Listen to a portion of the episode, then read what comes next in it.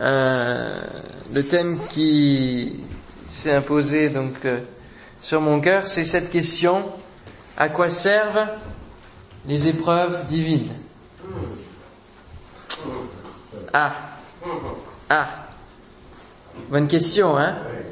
Je suis sûr que vous nous êtes tous posé cette question. À quoi servent les épreuves? À quoi sert la souffrance?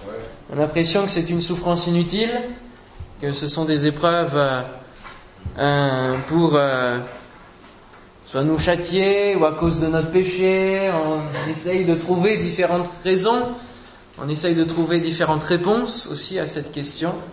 Et je crois qu'il est bon de pouvoir nous pencher un peu plus justement sur cette question et, y répondre avec simplicité. Et pour cela, on va aller dans Deutéronome chapitre 8, versets 1er à 18, où c'est Dieu qui parle à Moïse. On lit ensemble, vous observerez et vous mettrez en pratique tous les commandements que je vous prescris aujourd'hui, afin que vous viviez, que vous multipliiez et que vous entriez en possession du pays que l'Éternel a juré de donner à vos pères. Souviens-toi de tout le chemin que l'Éternel, ton Dieu, t'a fait faire pendant ces quarante années dans le désert, afin de t'humilier et de t'éprouver, pour savoir quelles étaient les dispositions de ton cœur, et si tu garderais ou non ces commandements? Il t'a humilié, il t'a fait souffrir de la faim, il t'a nourri de la manne, que tu ne connaissais pas et que n'avaient pas connu tes pères, afin de t'apprendre que l'homme ne vit pas de pain seulement, mais que l'homme vit de tout ce qui sort de la bouche de l'Éternel. Ton vêtement ne s'est point usé sur toi, et ton pied ne s'est point enflé pendant ces quarante années. Reconnais en ton cœur que l'Éternel ton Dieu te châtie, comme un homme châtie son enfant. Tu observeras les commandements de l'Éternel ton Dieu pour marcher dans ses voies et pour le craindre, car l'Éternel ton Dieu va te faire entrer dans un bon pays, pays de cours d'eau, de sources et de lacs qui jaillissent dans les vallées et dans les montagnes, pays de froment, d'orge, de vignes, de figuiers et de grenadiers, pays d'oliviers et de miel, pays où tu mangeras du pain avec abondance, où tu ne manqueras de rien, pays dont les pierres sont du fer et des montagnes duquel tu tailleras les reins. Lorsque tu mangeras et te rassasieras, tu béniras l'Éternel, ton Dieu, pour le bon pays qu'il t'a donné. Garde-toi d'oublier l'Éternel, ton Dieu, au point de ne pas observer ses commandements, ses ordonnances et ses lois que je te prescris aujourd'hui. Lorsque tu mangeras et te rassasieras, lorsque tu bâtiras et habiteras de belles maisons, lorsque tu verras multiplier ton gros et ton menu bétail, s'augmenter ton argent et ton or, et s'accroître tout ce qui est à toi, prends garde que ton cœur ne s'enfle, et que tu n'oublies l'Éternel, ton Dieu, qui t'a fait sortir du pays d'Égypte, de la maison de servitude, qui t'a fait marcher dans ce grand et affreux désert, où il y a des serpents brûlants et des scorpions, dans des lieux arides et sans eau, et qui a fait jaillir pour toi de l'eau du rocher le plus dur, qui t'a fait manger dans le désert la manne inconnue à tes pères, afin de t'humilier et de t'éprouver, pour te faire ensuite du bien. Garde-toi de dire en ton cœur ma force et la puissance de ma main m'ont acquis ces richesses. Souviens-toi de l'Éternel ton Dieu, car c'est lui qui te donnera la force pour les acquérir, afin de confirmer, comme il le fait aujourd'hui, son alliance qu'il a jurée à tes pères. Amen. Alléluia. On peut s'arrêter là et on peut voir déjà au travers de ce texte tellement de choses qui répondent à la question que nous nous posons ce soir, à quoi servent les épreuves divines? Oui, les épreuves divines parce qu'il existe plusieurs types d'épreuves. C'est ce qu'il faut commencer par définir. Il y a des épreuves divines qui viennent directement de Dieu. Il y a quoi d'autre comme type d'épreuve L'épreuve charnelle. Vous voyez L'épreuve humaine que nous nous causons nous-mêmes, les conséquences de nos inconséquences. Et la dernière épreuve, type d'épreuve, c'est celle de l'ennemi. Ah bah oui, tiens, on les avait oubliées celles-là. Pourtant, elles sont aussi nombreuses. Elles viennent de l'ennemi, elles sont permises par le Seigneur. Il y a ça aussi. Voilà les trois types d'épreuves que nous pouvons connaître. Et euh, autant on connaît l'objectif des épreuves de Satan, on sait que c'est pour nous détruire, c'est pour nous, nous abîmer, hein, nous blesser, à vif. Autant on connaît aussi l'objectif des nôtres, ou en tout cas euh, finalement la, cause des nôtres, et on en pleure. Hein. Autant les épreuves de Dieu, on peut dire, Seigneur, si tu pouvais nous épargner des tiennes, on en a déjà assez avec euh, celles du diable et les nôtres. Et pourtant la Bible nous parle des temps bénis, mais aussi des temps d'épreuve que les hommes de Dieu et les femmes de Dieu ont pu connaître et euh, auxquels nous sommes aussi appelés à vivre et à connaître. Alors, euh, la réponse à la question à quoi servent les épreuves divines va se faire en trois points. Et le premier point, c'est le début de la réponse, c'est que les épreuves divines nous préparent. Elles nous préparent.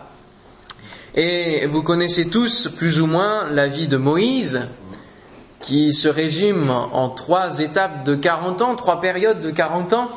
Première 40 années à être justement dans le désert, et puis euh, surtout celles qui sont les plus connues, les 40 années avec le peuple. Puis là, les, 40 ans bien sûr de, son enfance. Hein.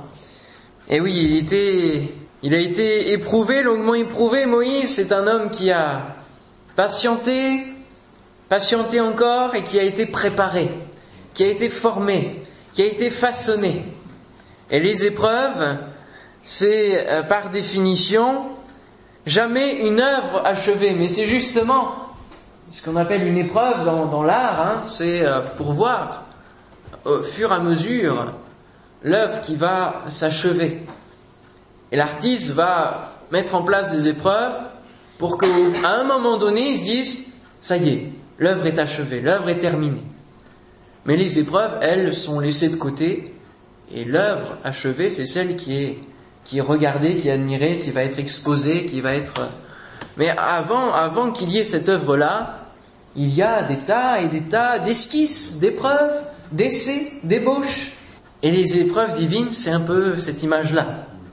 Et puis, les étudiants passent aussi des épreuves candidats à des épreuves, à des examens, servent à nous dire, à attester que l'épreuve est bien réussie, que l'élève a bien assimilé, que l'élève a bien compris, que l'élève a bien restitué tout ce qu'il a pu apprendre. Mais si l'épreuve n'est pas réussie, ça veut dire qu'il y a encore, il faut recommencer, recommencer, recommencer encore, jusqu'à ce que la personne ait acquis toutes les choses, ait compris toutes les choses. Ça, c'est l'épreuve, c'est la définition de l'épreuve.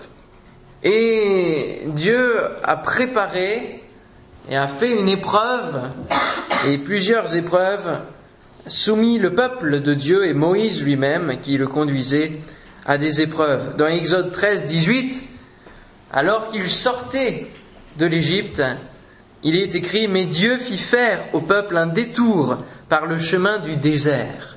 On ne pense pas toujours que ça s'est passé comme ça. Hein, on se rappelle plus trop les détails.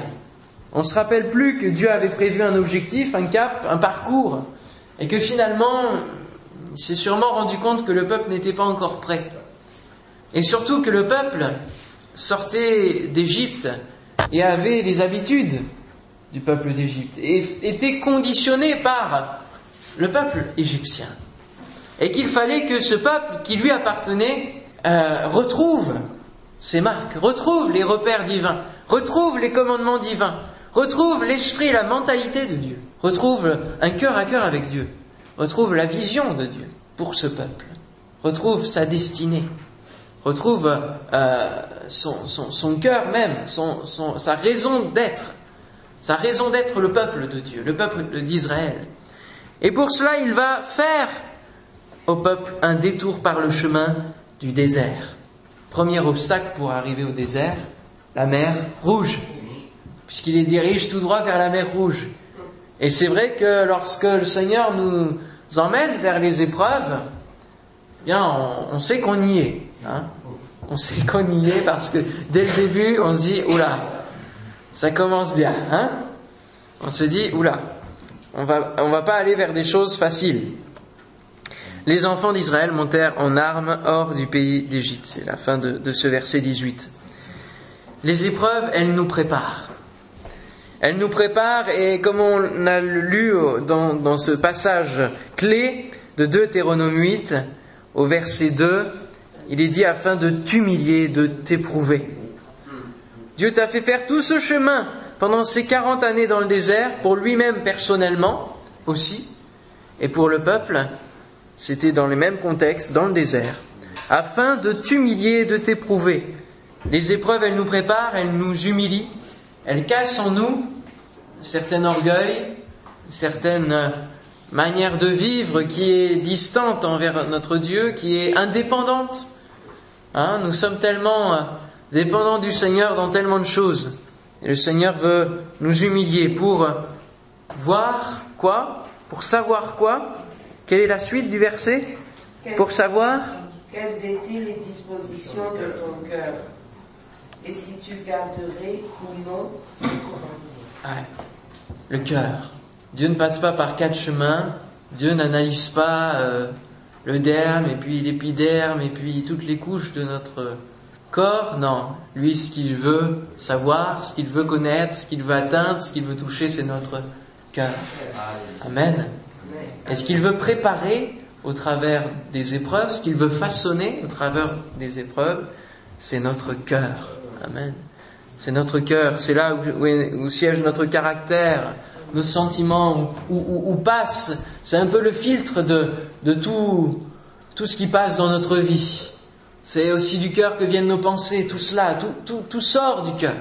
Et c'est pour ça que notre cœur, en premier, a besoin d'être façonné, a besoin d'être préparé, pour que tout ce qui va suivre le cœur, donc les pensées, les paroles, les attitudes, le caractère, notre comportement, que tout cela puisse rejaillir et aussi être transformé.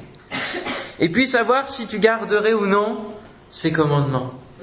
Les épreuves divines dévoilent l'état de notre cœur, pour nous-mêmes et aussi pour le Seigneur, bien qu'il connaisse toutes choses. Et elles dévoilent aussi notre fidélité envers notre Dieu, notre attachement, notre relation, l'état de notre relation avec lui. Les épreuves divines dévoilent cela. Et c'est vrai que des fois on se, trompe nous-mêmes en croyant que on est bien avec le Seigneur, qu'on a une bonne relation avec Dieu. Tout simplement parce qu'on lit notre petit verset le soir et parce qu'on on fait notre petite prière, hein, toutes nos petites choses, parce qu'on est, on se dit, on, est humble, donc on, on met le mot petit devant tout, mais c'est pas ça qui change. Non. C'est pas ça qui fait que notre relation est forte avec le Seigneur. Non. Le Seigneur veut voir notre attachement, notre fidélité, nos aspirations, nos priorités. Il veut voir tout cela.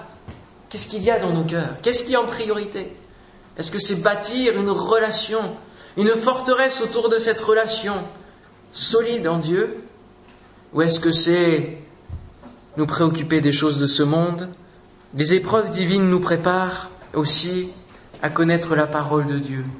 Et euh, si vous avez lu comme moi le fait qu'il parle aussi d'apprendre que l'homme ne vit pas de pain seulement, mais que l'homme vit de tout ce qui sort de la bouche de l'Éternel.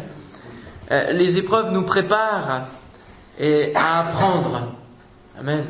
Et comme euh, tout bon étudiant, nous sommes des étudiants de l'école de Dieu, de l'école divine, l'école de la patience, l'école de la foi, l'école de l'amour de Dieu, et nous apprenons chaque jour. Nous n'avons jamais assez appris de la part de notre Dieu. Et nous, nous ne pouvons jamais nous dire être arrivés dans quelque domaine que ce soit, dans le domaine spirituel. C'est toujours une marche vers la progression, toujours apprendre de nouvelles choses avec le Seigneur. Amen. Puis même de la redécouverte. Les apprentissages de cinquième sont la réactivation des connaissances de sixième. Et il arrive aussi que nous, le Seigneur, doive nous réactiver les connaissances, hein, parce qu'il y a tellement de choses déjà dans sa parole. Oui, sa parole, elle est précieuse. Et ce verset que nous avons lu, nous le retrouvons ailleurs. L'homme ne vivra pas de pain seulement, mais de toute parole qui sort de la bouche de l'Éternel. Où trouve-t-on cette parole? Oui, dans l'évangile de Matthieu, chapitre 4, verset 4. À quel moment, dans quelles circonstances cette parole est reprise? Par qui est-elle reprise? Par Jésus lui-même quand il y a eu la tentation, et cette tentation s'est faite dans le désert. Parce que l'image de l'épreuve, c'est le désert, frères et sœurs. C'est la sécheresse, c'est les lieux arides dont, dont parle le Seigneur. L'épreuve, l'apprentissage, l'image de l'épreuve se fait dans le désert, dans les choses où il n'y a rien pour vraiment se mettre devant le Seigneur et apprendre, tout simplement. Dans le désert, il n'y a rien, il n'y a rien qui peut nous attirer. Il n'y a, pas les éléments euh, vitaux, l'abondance matérielle qui peut nous attirer loin du Seigneur, non, il n'y a rien. Et du coup, ça nous pousse à quoi? À chercher Dieu, à chercher son contact. Et ça nous pousse à, aller euh, connaître sa parole. Et Jésus, lui, dans le désert, a rappelé la parole de Dieu.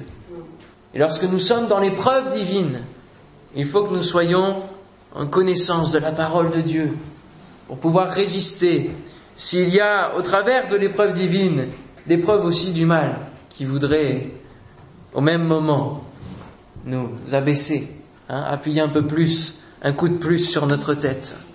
Il faut connaître la parole de Dieu. Alors, le deuxième point, justement, allons plus loin dans cette image du désert.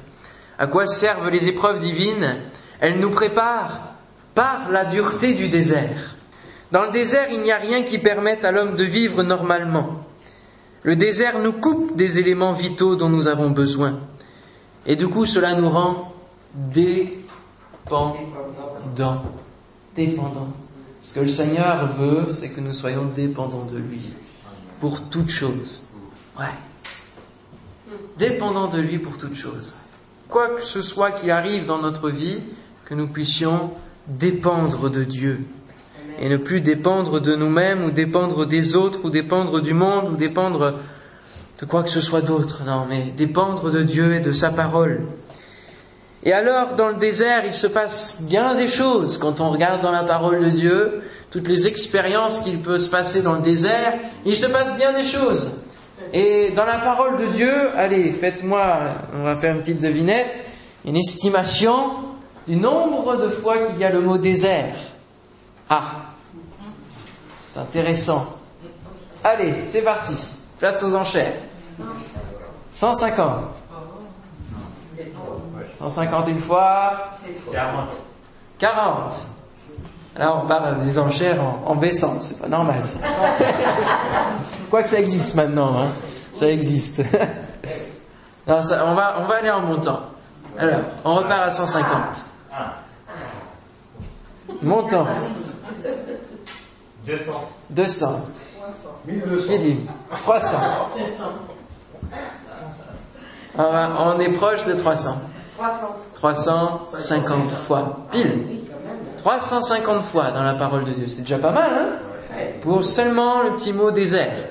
Et d'ailleurs, entre parenthèses, dans l'origine de ce mot, c'est aussi le désert qu'il y a dans la bouche ça nous fait appel aussi au désert que l'on peut prononcer avec nos paroles, hein, à travers des paroles de, mort. Ça peut amener le désert, midbar. Voilà l'origine de ce mot désert. Alors, au travers du désert, j'ai été voir un petit peu dans, toutes les expériences des hommes de Dieu dans la parole, et on a des choses intéressantes qui nous permettent de répondre à cette question à quoi servent les épreuves divines. Alors, elles nous font expérimenter et connaître une autre dimension de Dieu. Et déjà, si on reprend le texte qu'on a lu dans Deutéronome 8, au verset, au verset 3, euh, Dieu, euh, justement, va dire, il t'a nourri de la manne que tu ne connaissais pas. Et, remarquez d'ailleurs que c'est intéressant qu'il parle de lui à la troisième personne. Il, en parlant de lui-même, Dieu. Il t'a nourri de la manne que tu ne connaissais pas et que n'avaient pas connu tes pères. Le désert nous apprend à vivre de nouvelles choses que personne n'a encore jamais connues, à expérimenter une dimension spirituelle supérieure, due à cette dépendance de Dieu. La manne, elle n'existait pas, elle n'avait pas été créée avant, alors que bien des choses avaient été créées, alors que tout ce qui devait être mangé était créé, alors que tout ce qui devait être créé était créé dans les sept jours, et bien la manne ne figurait pas elle a été créée a posteriori. Comme quoi Dieu est un Dieu de création, un Dieu qui se renouvelle dans sa création, Amen, et qui n'est pas limité, et qu'on ne doit pas limiter dans sa création. Amen. Et qu'on ne doit pas limiter dans nos propres vies, dans le surnaturel qui peut nous faire vivre, dans les expériences dans lesquelles il peut nous amener. Amen. Du moment que c'est conforme à, la parole de Dieu et que ça ne nous amène pas loin de Dieu, il faut considérer ce que Dieu peut nous faire expérimenter au travers de, de l'épreuve. Il t'a nourri de la manne que tu ne connaissais pas et que n'avaient pas connu tes pères, afin de t'apprendre. Oui, parce que si Dieu nous donne une épreuve, ce n'est pas pour rien. C'est qu'il y a toujours un objectif au bout. C'est qu'il y a toujours un apprentissage. Le désert et l'épreuve divine nous permet de vivre le miracle. C'est en lien, bien sûr. Hein, la manne. Et puis, euh, quand on regarde, lorsque Élie va se retrouver dans le désert, il va vivre le miracle. Il va être ravitaillé par les corbeaux. Comme quoi Dieu se sert de sa création. Voyez? Il crée, mais il peut aussi se servir de sa création dans l'épreuve divine. Dans, la solution de l'épreuve divine, il peut simplement envoyer des gens, envoyer sa création vers vous pour vous apporter la leçon, pour vous apporter l'apprentissage, de cette épreuve, pour vous montrer par quelle manière Dieu peut encore vous sortir aussi de cette épreuve. Et puis il va envoyer directement aussi son ange. Alors c'est quand même impressionnant hein, de vivre ce genre de choses. Et Dieu peut le faire s'il y a nécessité et si il veut vous apprendre quelque chose. Le désert, et euh, c'est ce que nous avons pu aussi euh, prier ce soir, c'est qu'il brise nos conceptions humaines. Hein, comme je l'ai dit, le peuple de Dieu, d'Israël, avait besoin d'être refaçonné. Il avait besoin d'être revu. Et nous aussi, alors que nous sortons de ce monde, alors que nous sortons de la boue du péché, nous avons besoin d'être euh, refaçonnés. Brisés pour être refaçonnés. Réinitialisés, on dirait informatiquement. Remise à jour, remise à zéro. Un nettoyage du disque dur nettoyage de tout cela. On a besoin.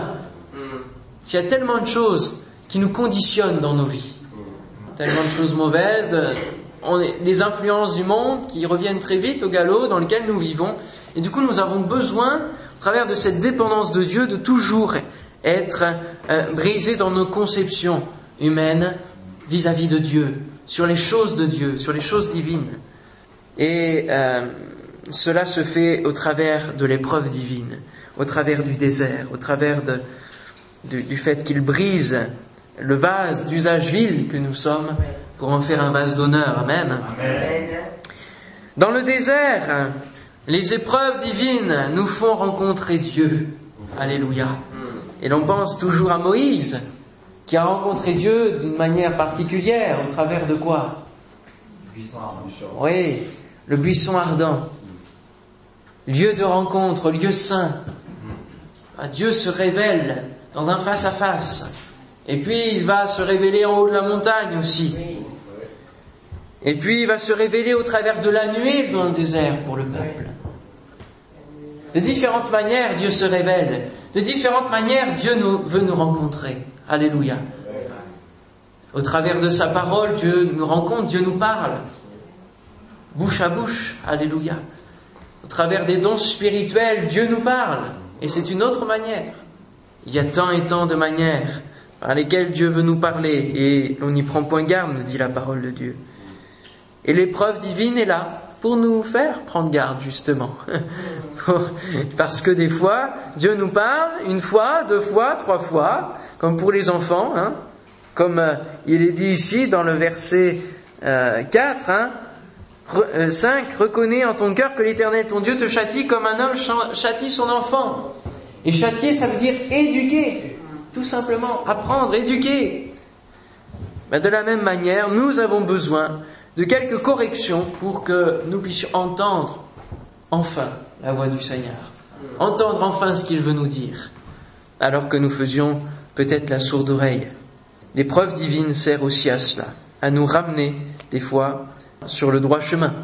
Des fois, on est parti, on, dévie, croyant qu'on fait bien, croyant qu'on est dans la volonté du Seigneur, on s'engage dans des projets, dans des investissements, en temps, en argent, en dons, euh, au sens de talent. Et puis, ça, nous éloigne de ce que Dieu veut pour nous. Alors, on se retrouve confronté à une épreuve. Et on se dit, mais ça, c'est une épreuve de l'adversaire. Bah oui, parce que moi, je veux, je veux avancer dans ce projet-là. C'est une épreuve de l'adversaire. Alors, je vais tout faire pour chasser les démons, chasser tout, tout, tout ce qui est à chasser, alors que finalement, il n'y a rien à chasser. D'accord? Non, c'est simplement une épreuve divine qui nous ramène à la vision divine, qui nous ramène sur le chemin. Parce que c'est un chemin que Dieu veut nous faire prendre. Chemin, par ailleurs, étroit et périlleux. Eh oui, il est étroit, il ne faut pas en dévier. Les épreuves divines nous font abandonner notre péché. Parce que même si c'est pas forcément le péché pour lequel des fois Dieu nous ramène sur le droit chemin, ça peut être aussi à cause du péché. Et puis ça peut aussi nous faire abandonner des choses qui, qui, nous tiennent et pour lesquelles on n'arrive pas à se détacher. Des, liens. Et euh, on peut penser, par exemple, dans le désert, moi c'est le, le, verset qui m'a interpellé, dans Lévitique, chapitre 16, verset 22, il y avait une pratique pour abandonner le péché, expier le péché, qui était emmené dans le désert. Il s'agit du bouc, sur lequel on faisait le transfert de péché, symboliquement. Et, ce, bouc, on l'emmenait où On l'envoyait où? Dans le désert, tout seul. On le chassait dans le désert. Hein le bouc emportera sur lui toutes leurs iniquités dans une terre désolée et sera chassé dans le désert. Et lorsque nous traversons des épreuves divines, lorsque nous traversons le désert, eh bien profitons-en pour abandonner là notre péché. Amen. Pour faire mourir là notre moi, notre orgueil, nos, suffisances, notre péché. Alléluia. Les épreuves divines nous confrontent aussi dans le désert à la réalité spirituelle et nous apprennent à combattre la réalité spirituelle qui est là. Et là, j'ai résumé cela au travers de l'histoire de David. La fuite en avant de David dans le désert. Il va fuir, David. Pourquoi il va fuir? Parce que Saül le pourchasse. Oui, mais, David, tu es oint, tu es roi, tu as Dieu avec toi. Pourquoi tu fuis? Il va perdre du temps, il va perdre des mois, des années, je ne sais pas, j'ai pas réussi à, calculer combien de temps il sera dans le désert, mais il va, il va y perdre son énergie, David. Parce que finalement, Saül va le rattraper. Alors, on connaît le fait que David ne va pas être touché à Saül, etc. Mais, l'histoire va continuer et il ne, va, pas revenir dans le pays pour autant, mais il va se retrouver même dans le camp de l'ennemi à fuir comme cela.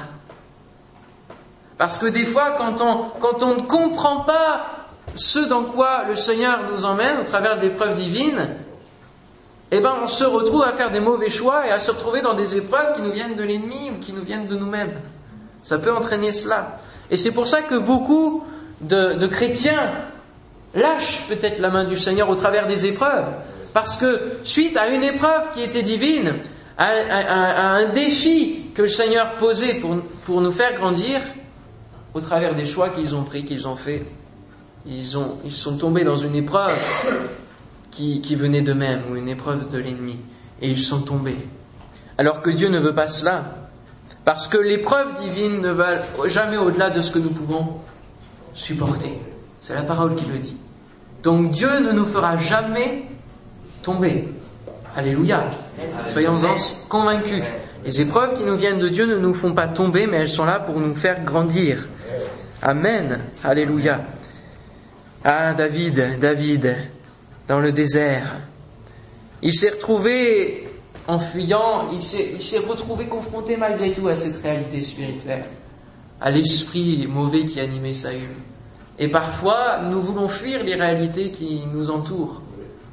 Nous voulons fuir les réalités qu'il y a dans ce monde, euh, des dominations, il y a des puissances, il y a des choses qui sont là, une réalité spirituelle, et on cherche à fuir des fois, parce qu'on a l'impression que c'est trop fort pour nous.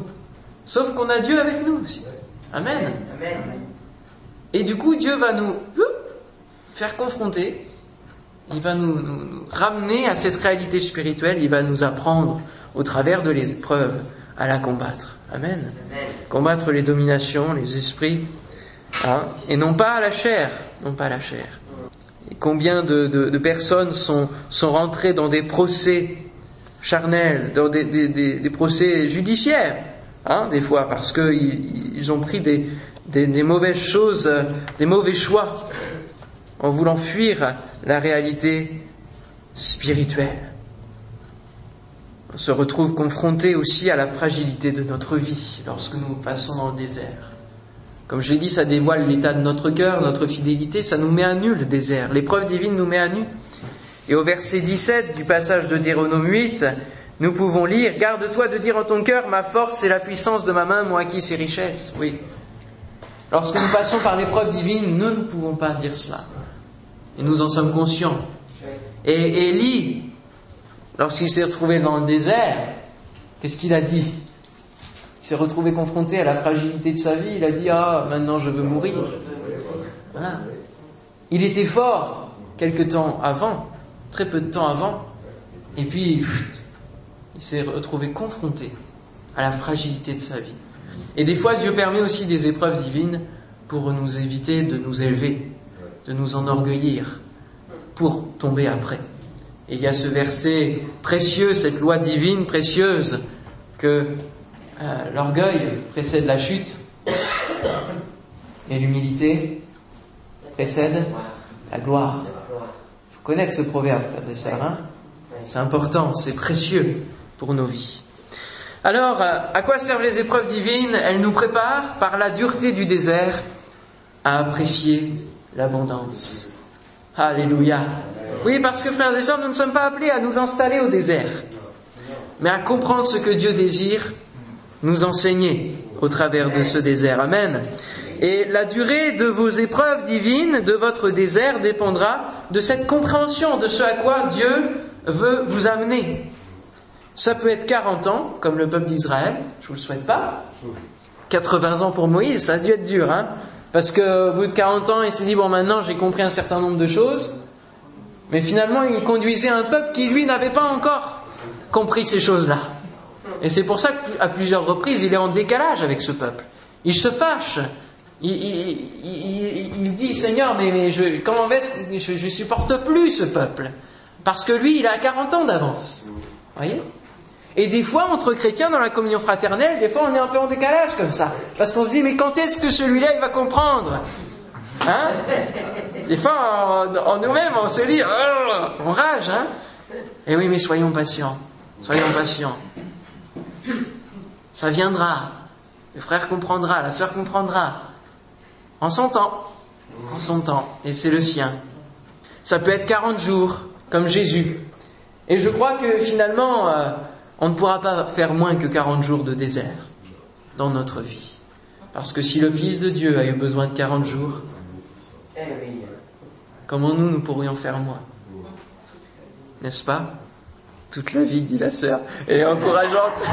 Elle est encourageante. Hein. non, on n'est pas appelé à s'installer au désert, frères et sœurs. Les épreuves nous permettent de bénir les autres les épreuves divines. Lorsque l'on sort des épreuves divines, alors on peut bénir les autres. Et euh, Élie lui-même, euh, Dieu va l'encourager, va lui dire, va, reprends ton chemin par le désert jusqu'à Damas. Il faudrait voir la signification de Damas. Ça se trouve, ça veut dire euh, quelque chose qui s'ouvre, voyez, hein, pour terminer la fin du désert. Vous regarderez chez vous. Et quand tu seras arrivé, tu oindras Azaël pour roi de Syrie. Voyez la mission que Dieu donne? Tu es prêt pour continuer la course. Et des fois, notre vie est jalonnée de temps où nous sommes utilisés par le Seigneur et de temps où nous sommes, nous passons dans le désert pour pouvoir être de nouveau utilisés. Ça peut être des temps de repos, mais ça peut être aussi des temps d'épreuve pour être à nouveau utilisés et pour être rendus utilisables.